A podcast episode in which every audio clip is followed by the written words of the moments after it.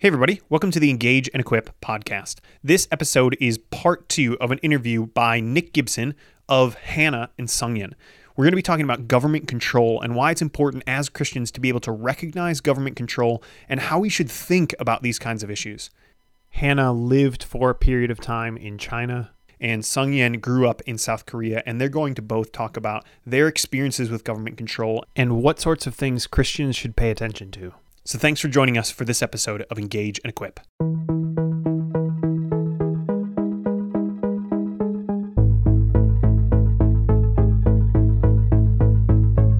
One of the reasons why I wanted to have you guys on, partly because I want people to know about what's happening in the East, because it's affecting believers there and human beings there, is I fear for American Christians who've read Between the World and Me hmm. and not the Gulag Archipelago.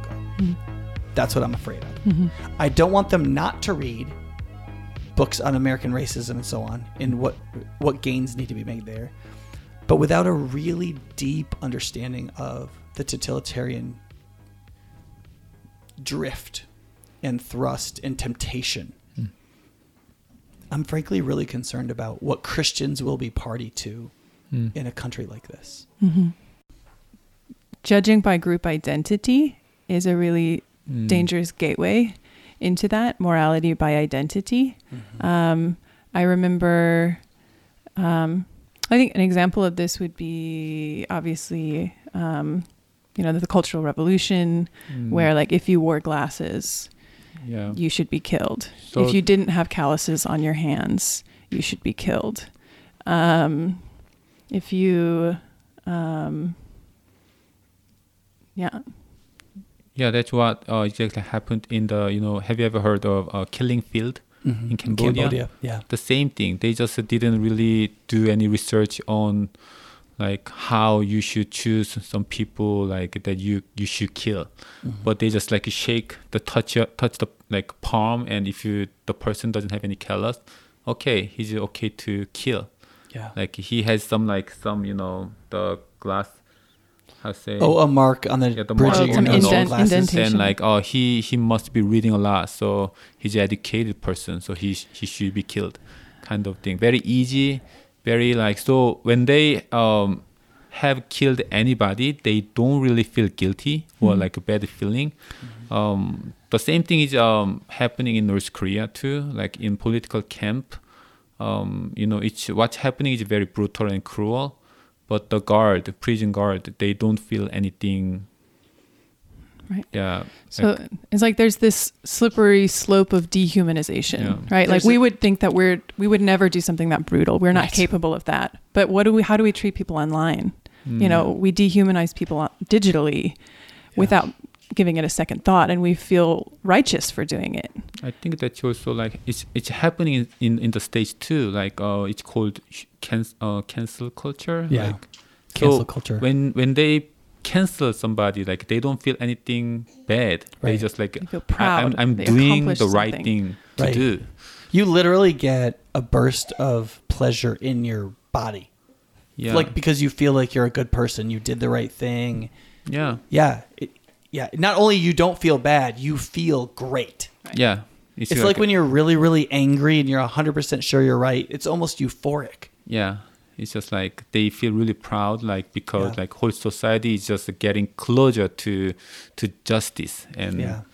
the like total like restoration or something. Right. This is how to bring about justice is Mm. if you attack everybody viciously who doesn't live up to it. Mm. Yeah, concerning um, community identity, Hannah, you you added this quotation. Martin Latsis, head of the secret police of the Ukraine, instructed his agents do not look into a file of incriminating evidence to see whether or not the accused rose up against the Soviets with arms or words. Ask him instead which class he belongs to. What was his background, his education, his profession?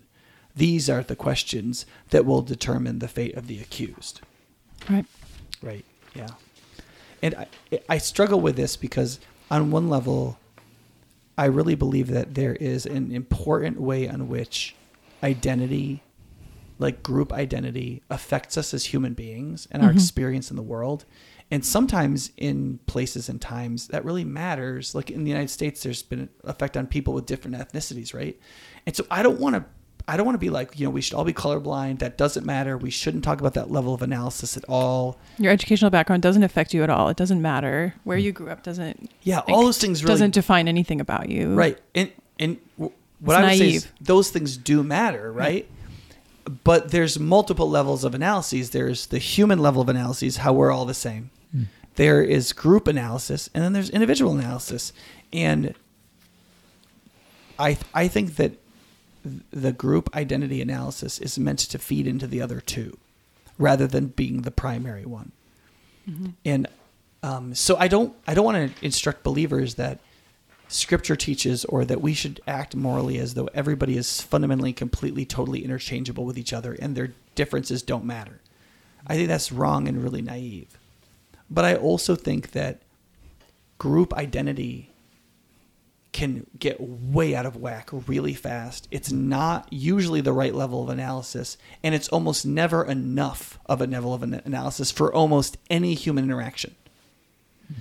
And I think that there's a huge danger. I think, and it, you know where this is worse right now is in schools. Mm-hmm. Watching preteens and teenagers interact this way, it is unspeakably vicious. Mm-hmm. The what's going on. Like I thought, getting beat up as a kid, like getting bullied by people, mm.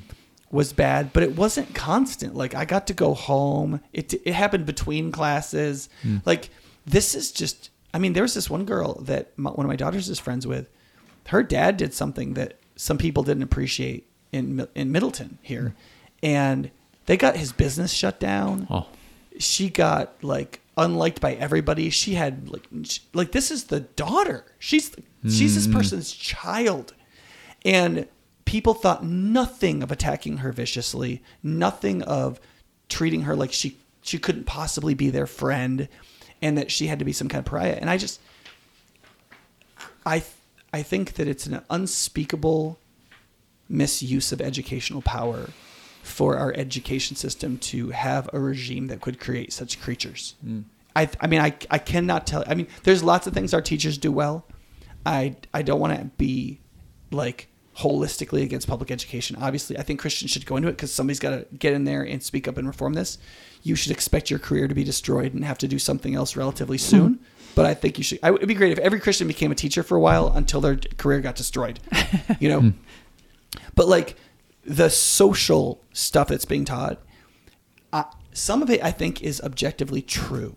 Like stuff about black experience in America and helping people understand some of that stuff. I think it's that stuff's true. I think it should be taught.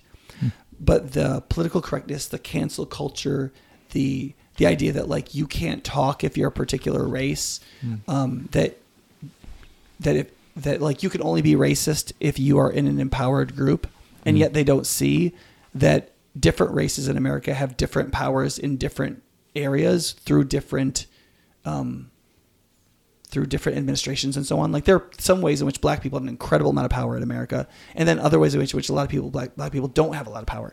And there's a huge difference in how much power each individual black person has, right? And all that just kind of sweeps away, and you just function on this one level of analysis that I think can be tr- is important and needs emphasis, and yet can be used in such a terrible way that leads to total- totalitarian tendencies. Does that make sense? Um, I think another thing that, that comes to mind on the topic of schools is this came up recently, I think, um, in some conversations that I was part of. Um, but the one of the things that you see in Korea and in China and in North Korea um, is the encouragement or the pressure to give assent to something that you don't necessarily agree with. Um, and you know, there's tremendous pressure in Korea to conform to engage in positive speech. right to Right. actively positively praise or um, sign on to something that you don't agree with. Right. Um, I mean, in China, when you're writing an essay, you can't, if you disagree with the party's position on something, you can't write it. You can't say it. Um, uh, this I found in a lot. I was an English teacher, and so I read a lot of essays, um, and I knew I could tell when students were just reciting propaganda, um, either because they specifically wanted to, they were trying to get into the party and they wanted to like say the right things, or just they were just trying to play it safe. Um, Yeah. and this was true in North Korea as well with my colleagues who were teaching there. Because they would, any topic that you, know, you could be talking about, like, what's your favorite thing that your mom cooks? Like, it would have to be like um, Kim Jong un's favorite food. You know? um, and so you could never actually say your personal experience and your personal opinion. You had to agree with the majority opinion. Yeah. And I think um, pressure on students, even down into elementary school, um, to agree with this moving in the right direction, you know, be on the right side of history, Right. um, is a dangerous thing as well. I think one of the really sad reversals that takes place with that is if you read some of the writing from black leaders in America from about like 1885 to 1960, probably, one of the things they'll say is one of the terrible things about racism is that it keeps people from developing as a human being and as an individual. And because it labels them as a race and as a certain kind of person, you know, you are a Negro, right? That's what they were called. I, I'm reading an autobiography by um, Benjamin Mays, who was a who was a mentor to Martin Luther King and so on, and he said that was huge. You couldn't be a black man in the South, and where he lived in South Carolina, he's like you couldn't become an individual man. You hmm. couldn't develop a masculinity. You couldn't see yourself as a man. You couldn't develop your humanity, and you couldn't therefore develop your individuality because you were a black man. And my fear is is that now with cancel culture, political correctness, what you can and can't say, um, guarding people's speech by labeling things white fragility, gaslighting, all these kinds of things, it it actually by refocusing on race as the main level of analysis, it is being incredibly detrimental to our children's development of their humanity and their individuality. It ironically has flipped around to do the same humanly destructive thing. And for me as a believer, it just it feels demonic. It feels like the minute we're getting out of the mire where humanity and individuality can be can be developed within the scope of personal differences and recognition of personal differences, we have flipped all the way to the other side such that we're going to keep our young people and our adults from developing as individuals and as human beings within our cultural identities or our racial or our gender identities by making those identities everything. And just I just it frustrates me so much and but nobody's taught about how humans develop. I mean, like all this stuff kind of gets lost. Mm. You know what I mean? It's so this it feels like a difficult time because I see this. I see in the United States. I feel people. I see people not willing to say what they're really thinking. I see a lot of this groupthink where people just keep parroting what other people say because it kind of sounds good, but it's it's not right, and they should know it's not right, but they don't even think about it long enough because they don't. They're, because it's not even. It's kind of subconscious how afraid they are to be kicked out. And then with young people, everything in their life is about being accepted. They don't know that, they don't believe it, but it's true about younger people. They just have to be accepted. And so, like, people from age like maybe seven or eight through till their early 20s at least have an incredible incentive to be accepted. And when you have a society where, like, you have to say certain things, you have to do certain things, you have to affirm, uh, like, I, listen, I'm all for the responsibility of some people to behave in anti racist ways. But like I got a letter from I got an email from a parent recently who their kid is in one of the schools. There is a Black Voices group that's put out a anti-racist statement. And the kids quote, I'm doing quotations in the air now, don't have to sign it. But the kids told their parents, "Oh, mom, I can't not sign this. Hmm. There's no way I could do that." Right. Hmm. right? Like I I want there to be a Black Voices group. I think it's great for them to put out statements of what they think is racist. I think that should get debated openly in free speech. Hmm. But I this idea that like the principals say, well, they don't have to sign it, but every kid knows you'd better sign that. That is chilling. Well, right, and it does something really dangerous to the human spirit to Yes. be trained to voice your agreement to something that you either disagree with or just haven't figured out what you think about yet.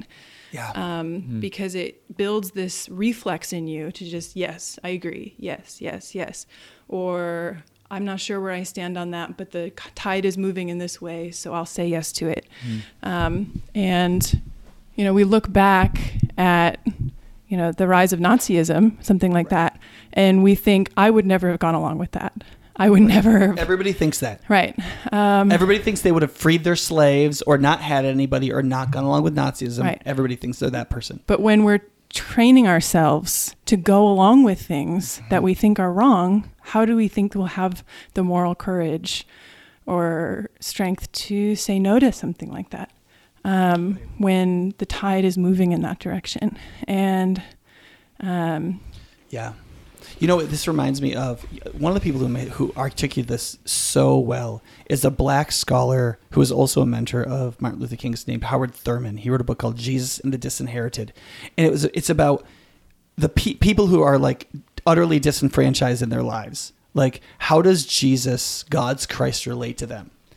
And he he basically argues he Jesus confronts them in four ways. Hmm. And the very first way he talks about is he tells them they can't lie to the people in power. Hmm. He said since the foundation of the world, disinherited and disenfranchised people, one of their only ways to fight the power was to lie to them. Hmm. And people have always lied. Right? And he said the problem is though is it does something to your soul as an mm-hmm. individual. Mm-hmm. Mm. It breaks you as a human being and you bec- you lose the image of God. You lo- you begin to fall into damnation. He said one of the things Jesus said is you don't you can't lie. Hmm. Mm. You you can't solve the problem of your oppression by lying to your oppressor. Hmm. And he and I would I mean encourage everybody to read that book. It's like hundred pages. It's super short, and he goes through these four arguments. He's so such a good writer, lucidly clear. Howard Thurman, Jesus and the Disinherited. But he says he's like you can't lie. You can't do that. And it's funny because Solzhenitsyn said the exact same thing right? So Howard Thurman coming up under racism and Jim Crow in America and facing um, like the American system of prejudice says the number one thing you have to learn as a black man to develop a personality as a human being in America is you have to realize Jesus the Christ confronts you says you can't lie. Solzhenitsyn, Russian Russian army went to the gulags. He said, "Why could this happen in Russia? Why could we become such a corrupt society?" He said, "It's because everybody agreed to lie. Mm. Mm-hmm. Everybody agreed not to tell the truth." or agreed to look the other way. right. Mm. Um, Right. And I think this is something that you've seen in Korea as well, in like the targeting of the least powerful social groups to sort of eliminate them, to turn everyone against them.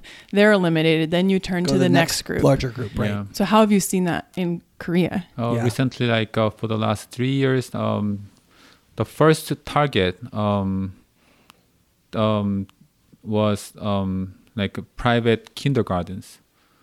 Um, so like they lost their power over their like actually private business over to like the government, and then the next group was uh, doctors, and also like prosecutors. So it's kind of like there. It looks like there are some stages. Can you explain a little bit of the government's rationale in like how they gained public support for like making those groups out to be um, bad actors? So yeah, it's just like they always just want to make um, like some group of people uh, public enemies, Yeah. so that they can just like um, increase some kind of like hatred toward those people, Right. and then then whatever they do to them, uh, they get support from the people from the nation. So specifically, like for the kindergartens, what what did they do wrong? Actually, you know, kindergarten, they like maybe I think you have the same system. They get some fund from the state. Yeah.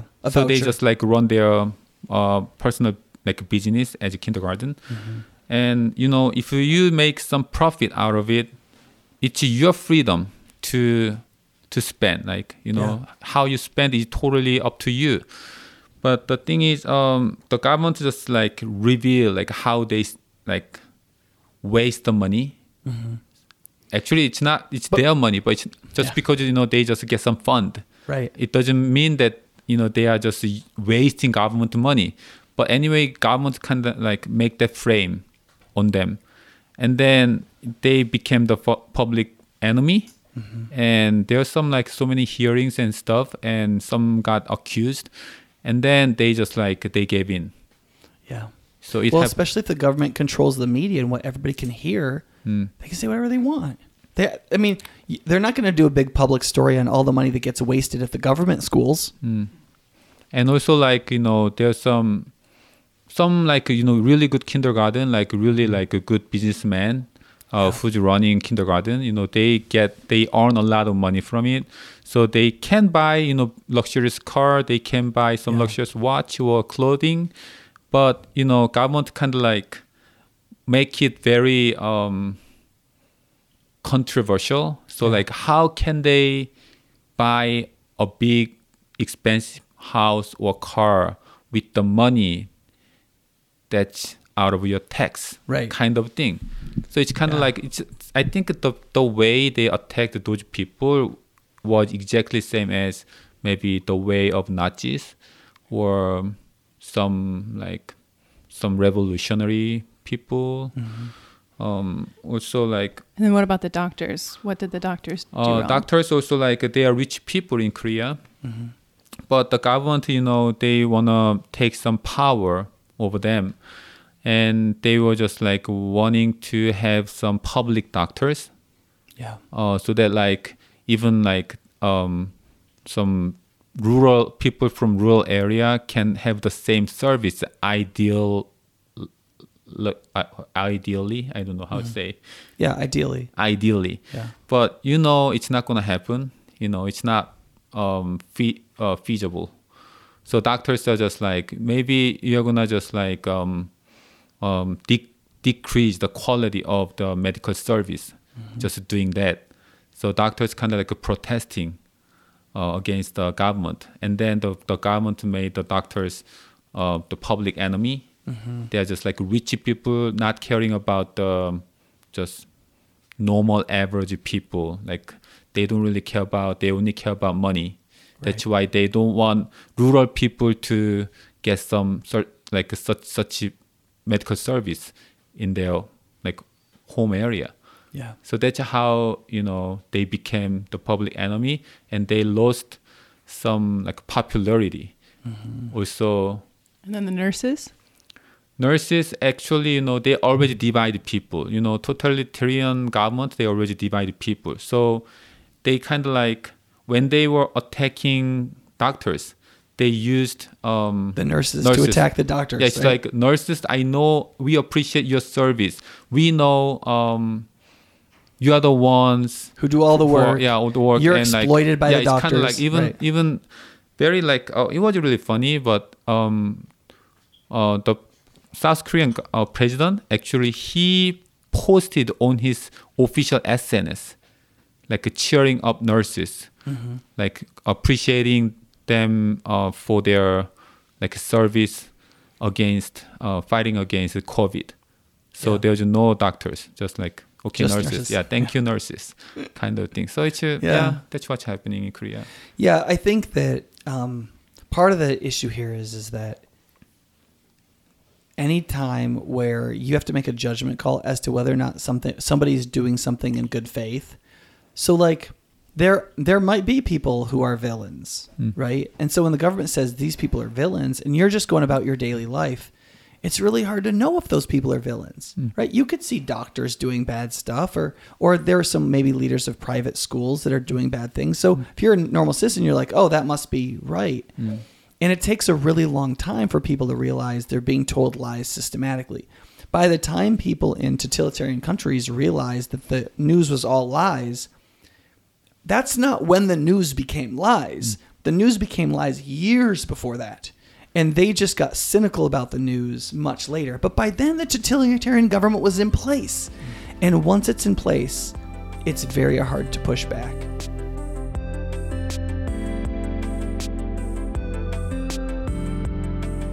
So, given that, given that, based on your experiences and your reading and your interest, what would you say? I mean, you can't maybe nail scriptures on these, but like, what prudentially would you say are some of the firewalls that that Christians just should not accept? Like when these this sorts of things start to happen, you need to say, "I'm not doing that." Um, the first one that comes to mind is one that you've mentioned before, I think, of like resisting caricaturing your enemies or people who attack you or certain groups of people. Okay. Um, to resist demonizing certain groups right. um, and to resist joining in too quickly to ass- giving your agreement to something that you just don't know that much about Yeah. because like we talked about the like the damage that it does you're training your spirit in a certain way um, and you're contributing to the pressure on other people to do the same thing Yeah.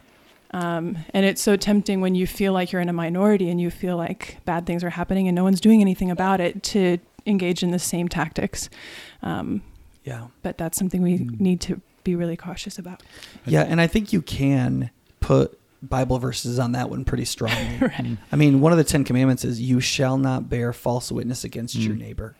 And if you don't know whether what you're saying is true or false, and you say it or assent to it or give it support, you are doing that. Right. Yeah. And then there's lots of stuff in scripture about slandering others or maliciously attacking others, or even that gossip is a terrible sin. I mean, most people do not pay attention to Yeah. how terrible a sin gossip is until they are subject to its poison. And um, this is a much worse, much more formal and malicious form of lying and gossip. Hmm. And scripture is very straightforward that liars will have their place in the lake of fire. Yeah. Like God doesn't screw around with the truth. So one is don't jump in on the demonization or caricature of others. Mm. I I would say maybe the second is don't tell lies Yeah. or accept being silenced. mm-hmm. Also, um, I just want us all to think about the consequences of your choice now, uh, because good intention doesn't always lead to good result.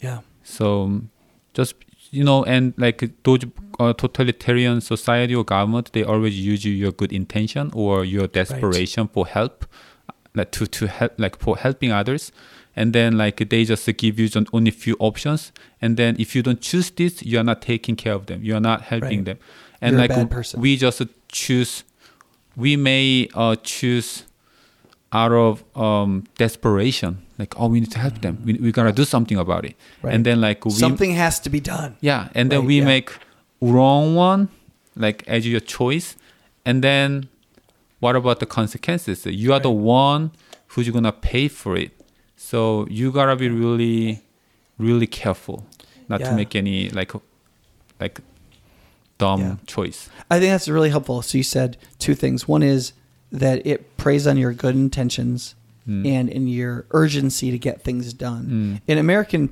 um, progressive history, this was called the moral equivalent of war. Mm. That people saw how in World War One, World War Two, all of American society mobilized everything they could to solve a particular problem, which was a world war. Mm. And so after these world wars, there were American scholars who said, "What see what we need to do is we need to look at our social problems Mm. and we need to all mobilize together as one country Mm.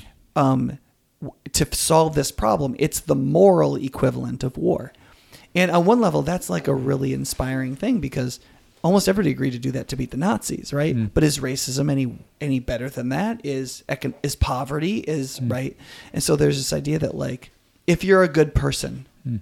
you will feel urgency and you will go along with what we're telling you to do to fix this problem because the problem is too big for Mm. all of us to act freely. Mm. We all have to be organized and we all have to function on the basis of the best science and the best minds, which are all in the government. Mm. And so we we know what to tell you what to do. We all have to do the same thing to fund it and make it work. So you need to get on board with this. Mm. There's a lot of pressure in that. There's Yeah. a lot of pressure in that.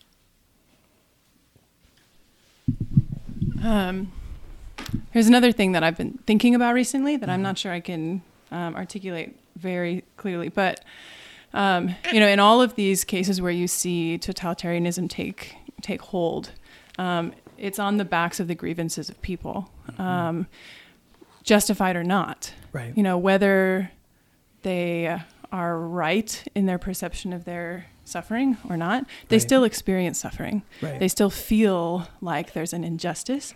Um, in many cases, there is legitimate injustice um, that the current system has failed to address, and people have been left behind, so to speak. Yeah. And I think it's really easy for us when we're looking at a dangerous direction that we're going in and we feel frustrated or um, angry at people who seem to be manipulating the Yeah. trajectory of our society in a certain way that will, we believe, lead to its ruin, it's really easy to be dismissive of those complaints Right. and say, um, "This is all manufactured. You're like you're leading us in the wrong direction." But I mean, especially as Christians, um, we have to have compassion for people who really genuinely feel like they've been left behind or have been. Um, and even if we weren't Christians, strategically, um, you have to make those people feel like they're being seen. Right. You have to take away their sense of grievance, not by tricking them, but by actually do, trying to solve their problems. Right. Um, Who doesn't want to burn down a franchise they don't get to be a part of? exactly. Right. So whether you do it out of strategic motivation or out of Christ-like compassion, um, actually paying attention to the complaints of people Yeah. who may be misguided in how they think the problem can be solved, but are pointing to a real problem that does need to be solved. Yeah. Um, Yeah. and I- if we just put all of our energy into pushing against this tide and we don't Mm-hmm. try to get to the root of what's fueling people's craving, their hope, their need for something, Yeah. then I think we've really missed the point. Yeah, because I think it's I think one of the things that happens as totalitarianism stages is it increases this this sense of being aggrieved in people, and so, um, and I think in the United States this is happening on both sides, that there's this sense in which there's this growing like I- I listened to somebody recently who said, if you put together a press and an educational system and governmental programs and public speech designed to hate white people Mm. that is a system and an institution, and it's racist. Mm. That's by definition institutional racism. Why wouldn't white people fight that as much as black people want to fight institutional racism, right? So it's very easy to like for like then white people on the conservative side to be like, "Don't you see we're aggrieved?" right? Mm. So because I'm aggrieved, you can't be. Right? When in fact like we're sinners. There's plenty of aggrievedness to go around. Mm. And it still may be that, like, certain things still need to be fixed. And so there's this temptation for me to say, You're not aggrieved. Right. And I am. Right. When like you've made the point before of like remembering who your enemy is, Right. right? And as a Christian, it's As the a Christian, devil at the end of the day, we're all indwelling sin. victims of Mm. Satan's deception and his Right. attack and his um, seeking to destroy. And Right. we're crippled by our sinful nature, um, accountable nonetheless. But um, like our enemies are not the people who are attacking us. Yeah. Yeah. And I think grappling with the history of totalitarianism is helpful in that the likelihood that you and I are different from the people who either perpetrated or went along with totalitarianism is highly unlikely. Like, I would love to believe that if I lived in the American South and was white and wealthy in 1820, that I would have refused to have slaves. And that if I had inherited them, I would have freed them. I don't I don't know that that's true. And what I want to do when I re- recognize that is I want to pursue godliness all the more so that I could become the kind of person that, that would be true would have been true of in 1820 and so that I might actually see the thing I can't see now and do what must be done in the present. Mm-hmm. And I, I fear that people so easily are like, well, I'm not like those people. And mm-hmm. you feel so good when you're when you're doing in America right now. It's being anti-racist, mm-hmm. right? Like I just I tweeted the right thing, I affirmed the right thing, and so I'm not being white for white fragility. I'm not behaving in a, a white fragile way. I'm being anti-racist. Therefore, I'm a good person.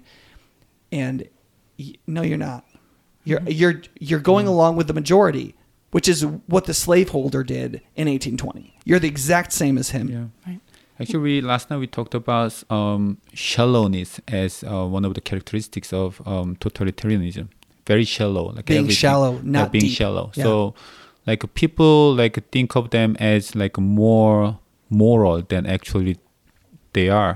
Right. So we are not that moral, but just because like you are the same person exactly as like your neighbors. But just because you say, "Oh, I care about like black people, I care about Asians," or I just treat Asians in the same way um, as white people, then like you feel so good Yeah. because uh, you don't do anything in action, but like you just like, yeah, you know, I'm I'm not those people kind of thing. Yeah. Can, can I give you guys a quick example of this that you can comment on it? There's a guy in our church who's who's Asian, and he's also been in our um, like involved in our forgiven and free like sexual addiction and dysfunction recovery kind of ministry. And when the Atlanta shooting happened, where this guy went into these massage parlors and killed a number of people, including more Asian women than anything else, um, people were like, "Oh, this is a terrible anti-Asian hate crime," Mm. and we should talk about that. And what what ended up happening with this young Asian man was he went and he didn't blow up. He was like, "Oh, this is terrible. Oh, these Asian people died. Oh my gosh, I identify with that." But instead of flying into an emotional rage about it, he was like, "Okay, let me figure out what happened, so I can have the right feelings based on what really happened." And as he looked into it, he found that this guy had identified as a Christian, had struggled with sexual addiction, had mental health problems, and so on. And there was no evidence that he had an anti Asian bias. Hmm. Now, it's decently likely he objectified Asian women with a kind of fetish, as a lot of white men do who have sexual addictions and look at certain kinds of porn. Hmm. But like, it wasn't because he hated Asians, right? And what ended up happening was he's like, we should have a conversation about this, specifically about how the church is loving or not loving sexually addicted men in a sex saturated culture and how that can lead to the objectification of women and attacking women who some of whom will be Asians, right? Mm-hmm. So it led people to find out a separate fact that anti-Asian biases and attacks have been on the rise in America. That's something not everybody knew. Mm-hmm. And though this isn't really a very good example of it, mm-hmm. it did cause us to find out that other fact that's worth knowing and worth talking about. But it also this this young Asian man was like, we should talk about the thing that this really does bring up, which is how did this young man not get help by the Church of Christ in his sexual addictions, mm. right? And because he was he wasn't shallow enough to immediately feel racially aggrieved and then not think any more about it. Because he was like, okay, I want to know the truth, like what really happened here. And then he applied it to himself appropriately, and then he was like, how can we really grapple with what this really is? he he advocated. He sent me an email. He talked on the phone with, with Luke before Luke preached. He like really got involved in making the world better, hmm. and like, but like as a human, an Asian, a man, and an individual hmm. on a level where he grew in depth, we grew in depth, hmm. and even though we talked about group differences, like that he was Asian and I'm white, that wasn't dividing, it was enlightening and enhancing. Does that make sense? And so I felt like that was a really good example of somebody who wasn't shallow. Hmm. He didn't just react and then behave however he wanted and then say, You should listen because I'm upset. We should be lamenting together. He like he dug in and felt deeply hmm.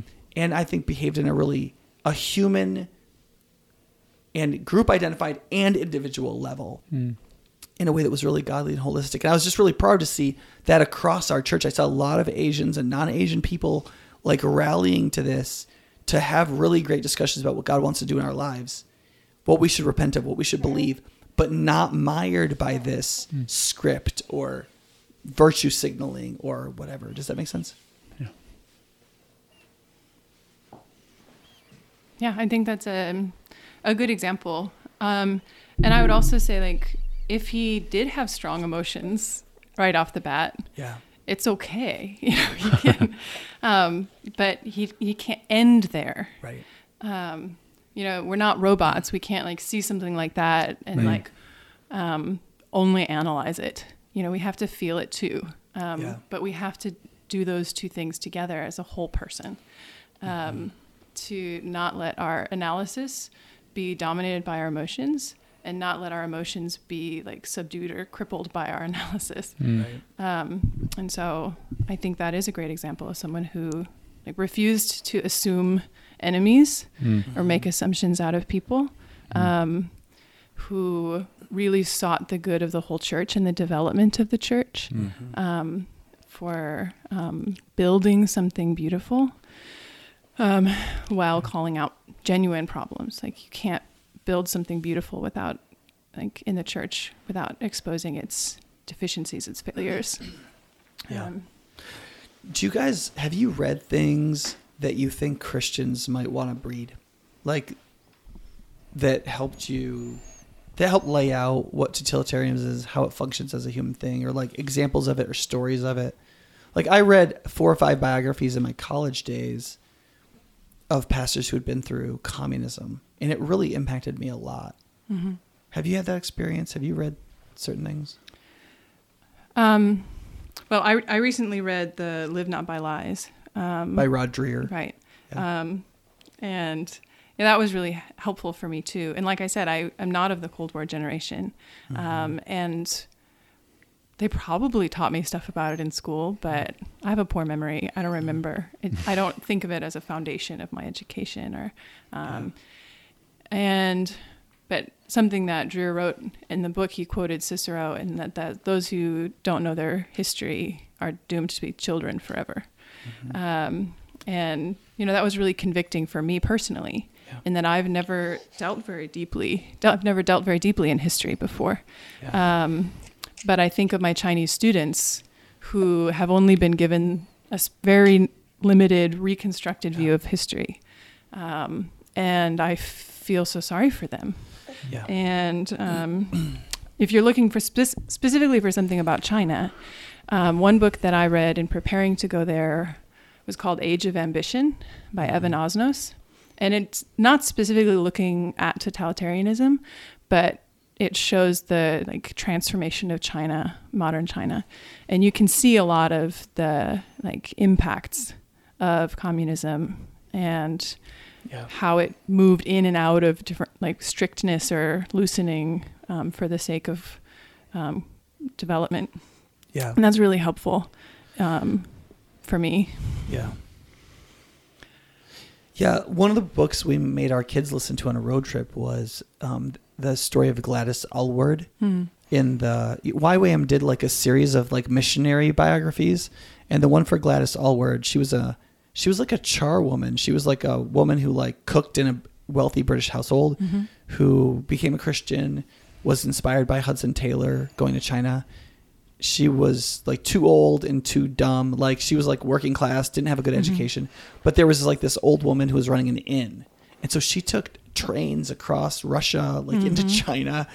And it's a story about like how she took in these children and started an orphanage and like cared for prisoners, all this kind of stuff. But at the end of the story is like when that part of China is invaded and like just like destroyed by Chinese by Japanese soldiers. But then it she also lives long enough to come out the other side of that and the rise of of communism and totalitarianism and how believers were murdered and so on. And and I think her grave is actually on a hill in Taiwan that like overlooks the Chinese mainland because ultimately she had to leave um, over my over my desk in my office there is a newspaper article from the Shanghai Mercury and it was literally the article that listed the murdered Christian missionaries by the early Boxer rebellion in China where they just went onto trains and just killed everybody who was white and that they thought were Christian missionaries and um, I had a great aunt who was a missionary at that time for some reason she wasn't killed probably because she was a woman and um, was able to kind of hide and and Christ- Christians just just don't know about any of this stuff. Mm-hmm. Um, a couple generations ago, people would read "God's Smuggler" by Brother Andrew. Mhm, He would smuggle Bibles into the Soviet bloc. Um, a book really that I loved was "Tortured for His Faith" by Harlan Popov. A lot of Christians read "Tortured for Christ" by Mhm. Richard Wurmbrand. Starts with a, that starts with a W. He's German. I think he was Romanian. Mm-hmm. But like, man, I think Rod Dreher's book is the most contemporary. Right. Live Not by Lies. He interviews Eastern European believers who lived and led the underground church during the age of communism and paid terrible costs for it. And um, these people are getting older and they're dying now because I mean they're in their late 80s and early 90s. And so he like did this to like kind of catalog this. And his belief is is that the Christian church in America is going to be underground very soon and we need to prepare to not have big church buildings, not be able to post whatever we want on the internet, and be ready to be an underground church. And I'm all for that because even if it doesn't happen, it'll make us more substantial and less shallow people. Right. One of the things he says is like small group leaders need to like learn to be clergy, you know, Right. for their for their groups. Um, Right. And another thing he mentioned was like to learn how not to like cave during an interrogation. I was like, where does one sign up for that training? Like, where? Do, how do you get trained in that? He says like the believers had trained in Right. doing that. Like, Well, how do what, you know what happened that? was is people who'd been through a few of them right, w- trained the other people. but we have none of that memory here. Oh, I right? know. Um, another thing that's kind of in a different vein, Mm-hmm. but I remember when I was growing up, you know, when I was elementary, middle school, there was a series of books, I think by like DC Talk called Jesus Freaks. Mm-hmm. And they recounted very like brief stories of martyrs, Yeah. um, mostly modern martyrs. Um, and I knew almost nothing of the history that those stories were coming out of, Yeah. but it really deeply shaped my imagination as a Christian Yeah. um, and my concept of what it means to follow Christ. And my maybe my parents regret letting me read those books now, um, but um, I think if you have young people in your life and you want to help move their imagination in Yeah. the direction of total devotion to Christ in the Mm. face of opposition, um, that could be a good place to look. I believe Christian children should be reared on the stories of the martyrs from as soon as they can understand stories. Mhm. Yeah, I, I, I mean, I think, I mean, everybody's a martyr. Like you have to take up your cross daily and follow Christ. If you're not ready to physically die, you're not going to be ready to be godly today. And I think um, one of the things that Lex and I have talked about a good bit is that the slow slide of totalitarianism is harder to resist than the immediate question of will you deny Christ or die? Mm-hmm. That there's something in that all or nothing moment where somebody says you accept you reject Jesus or you're gonna die. You're like, wait a second, this is a big decision.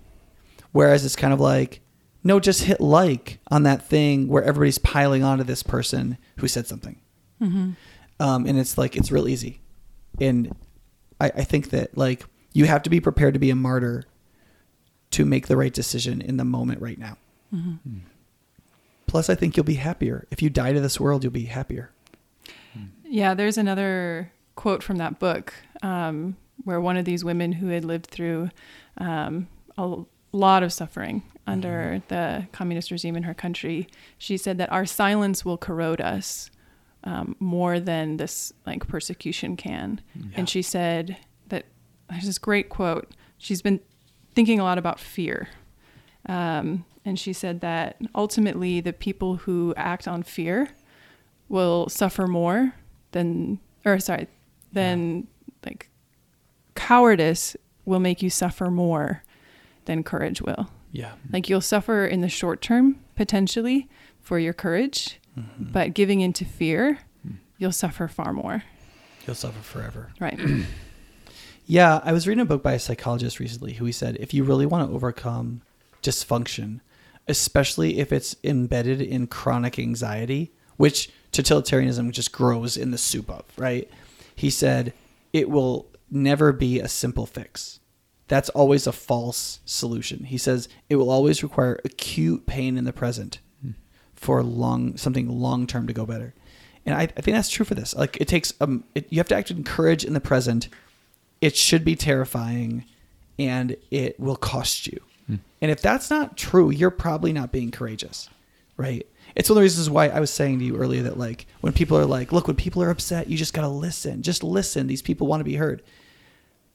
I mean, that's as good as any other bad solution. But like that, like the fact that that doesn't take courage mm-hmm. was one of the first things I knew was wrong with it. Hmm. You know, it was like, no, that's exactly what you want. That's what cowardice says. Mm-hmm. It might be partly right. It's because, and and that's why you'll allow yourself to do it because it is partly right. Mm-hmm. But like Christian prudence in a situation where someone is raging is almost never to just listen. It's usually listen 1st but then you'll have some responsibility to engage with the truth. right So, yeah, I think that's what I've been preaching on courage for a while. Like dying, godliness, courage, strength, resiliency. Like, I I, I just spoke to someone on Sunday who said that um, they came during the substance series, Yeah. and they're like, he could preach on that again. I'd come for it. and I was like, doesn't he preach on that every Sunday? every Sunday, every Sunday. Yeah, yeah. And part of it is too is not not only do I believe this is going to be needed, but I think that it's gonna. I think that it's necessary to not. I mean, I think modern secular people get just sick of their lives. It's just being comfortable and getting a nice car and having a nice thing and like, I just I think it just it, it's like drinking a lot of Coke, like a lot of pop. Mm-hmm. It just tastes gross after a while. Hmm. Yeah, I think we were talking about like young people feeling like they're missing something. Hmm. And I wanted to mention that in my experience with people in China, um, they're really craving morality. You know, their system doesn't provide any morality, any like higher code of what's right and wrong to guide their behavior. Um, and they've seen the effects in their society. You know, there are famous story. There's a famous story of like a young girl getting run over by a cart or cars like multiple times, um, and plenty of people were around and watched, and nobody went to help her. Um, and China was collectively disgusted by that revelation of their own society. Um, and when I was in China, people told me like, if you see someone like trip and fall on the street, don't help them because they'll sue you. um, if you like, if they're hurt and they have nobody to sue, and you touch them, they can blame it on you and they're going to sue you. So Chinese people told me explicitly, don't help people when you see them struggling or suffering. That's one of the in public. ideas spreading in South Korea too these days. Yeah. Mm. so Um, don't help any women that you don't know in the street.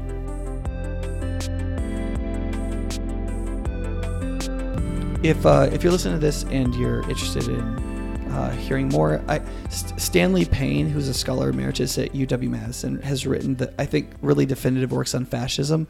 Much of the stuff in those volumes, it's this is very technical writing. A lot of that stuff in the volumes uh, applies across the board. Um, reading Christian biography of Christians who suffered under totalitarian regimes is so important. Mm. Um, I think any I think anybody who wants to be a leader or thinker at all, you need to read at least the abridged version of the Gulag Archipelago. And if you can't do that, I'll tell you which chapters to read. Just email us. You have to read the chapter on truth. You just have to. Um, and I want to be very very clear about this. I believe at the present moment, there's a little bit more danger in American leftism towards totalitarianism. I only believe that because they control a lot of our, our institutions of society and culture. I believe that the writer, the further right wing of American, um, uh, I wouldn't really call, I don't want to call it conservatism, but I guess that's the best word. There is a there is a way to be totalitarian in that realm also. Um, and so I, this is, is to me this isn't a left or right thing. I, we could do another episode. We have done episodes about racial injustice, how important it is to deal with that, how to face it head on, and how to work in those areas to make things better. So if you listen to this podcast and you're like, oh, this is just like republicanism, like this is not. South Korea has nothing to do with republicanism. Chinese totalitarianism and fascism and historic communism and Christians being martyred in the early centuries has nothing to do with American republicanism. It has to do with the behavior of the human race given certain incentives in certain contexts based on certain fears and how Christians will go along with it if their discipleship is insufficient. And in places where great actions were taken against these sorts of regimes, it was often done by some of the most godly, strong, and resilient believers. And we need we need people in this generation, one, to stop these things from happening again, so that we never do have to face this, and we can keep our energy on issues of real injustice in our society instead of creating new terrible ones.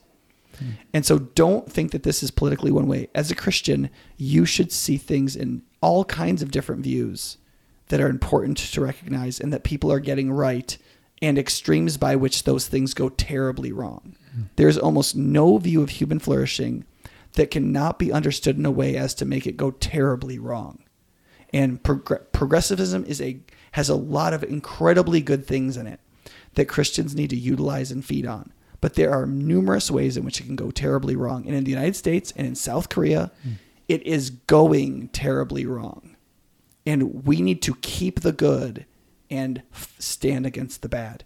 And the same will be true if the right comes into ascendancy. There are things in American conservatism and libertarianism that are really, really good for human flourishing, and others that will make it go terribly wrong. And there's certain kinds of nationalisms and nativisms and so on that are very disgusting and terrible morally that we have to stand against.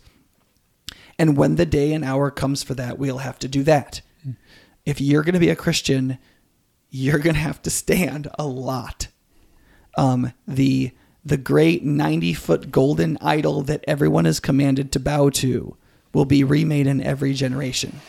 And God will be looking for Shadrach, Meshach, and Abednego to decide they will not bow the knee no matter what happens to them, no matter who the new emperor is. And so um, I hope you can see past that. And I hope that you'll be interested in learning more about this because I believe that we need a nonpartisan witness in the right direction of balanced and prudent people who will not be silenced. And that we'll have to rally to and with each other as people try to cancel us. Any final words from you guys? Um, you, I enjoyed talking about my career. Um, so, anyone who's listening to this podcast, uh, please pray for South Korea. hmm Yeah. Yeah. And um, don't panic, I guess. Yeah. Um, because the panicking um, denies our hope Yeah. and our confidence in Christ. Um, so not turning, not isolating ourselves and ignoring, Mhm. um, but then when we recognize um, the dangers, to also not panic and to spread a culture of panic, yeah. um, yeah. and to pray, yeah. like Sangyan said. Yeah. Yeah, one of the things that this reminds me too of is just how I want to keep reading over and over again The Lord of the Rings because it's this story about a battle that everybody good knows they're going to lose the whole time. Mm. No matter what they do, no matter what happens, they're going to lose. Hmm. And they're they're just like it doesn't matter. I still have to do what's good. Yeah. Like I have to I have to choose what kind of person I'm going to be in my death. And then unforeseen things happen where providence works on their side and they turn out to win in the end. But nobody dreams they're going to win until it happens. Mhm. And I think that that is a such an important image of the Christian life that like we constantly are fighting this long defeat and God will ultimately bring about some good at the end, but maybe not in our chapter. And I just think that's a profoundly Christian book and idea, and I think it's important for our times. You know, guys, thanks so much for doing this. I know like this could affect you in the future that you were on here, and um, but I know that you believed, and I certainly believe some of this stuff needs to be said. Mhm. Hopefully, you guys will write some blogs and some pieces together where some of this can come together in quotations and stuff. You've got so much here, and these notes we didn't get to cover, but I'd love to publish some stuff to the blog, and even maybe have it come back and do some other stuff because I I, I know people are going to get upset about this. Mhm. They're going to say it was partisan and so on, and I don't. I it's not that I don't care. I will not bow to that pressure. I think it's wrong, and I think this stuff needs to be said. So thanks so much for being here. Oh, pray for China too. Yeah. Yeah. And, and North the Korea. in North Korea and Yeah. um yeah I think there's a pressure in society that saying something negative about uh, a country or its leadership Mhm. is saying something against the people Mm. Um, and is hate towards the people but that couldn't be further from the truth I mean the reason that we care about the injustices of the Chinese government is because we care about the Chinese people Yeah. Um, And not just the Uyghurs, but the Han. Ch- we care about the perpetrators al- as much as we care about the victims. I care Mm. about the prison guards. I care Right. about the the police. I care Mm. about the members of the Communist Party, Mhm. um, and um, so I also hope that it won't be misconstrued as just like showering um, condemnation Mm. on like on the people or the country, um, because it couldn't be farther from the truth. I was just laying in bed crying in love for my Chinese students last night, thinking about this podcast, and so, um, yeah, please pray for China too. Thanks so much, guys. Yep. Thank you. Thank you.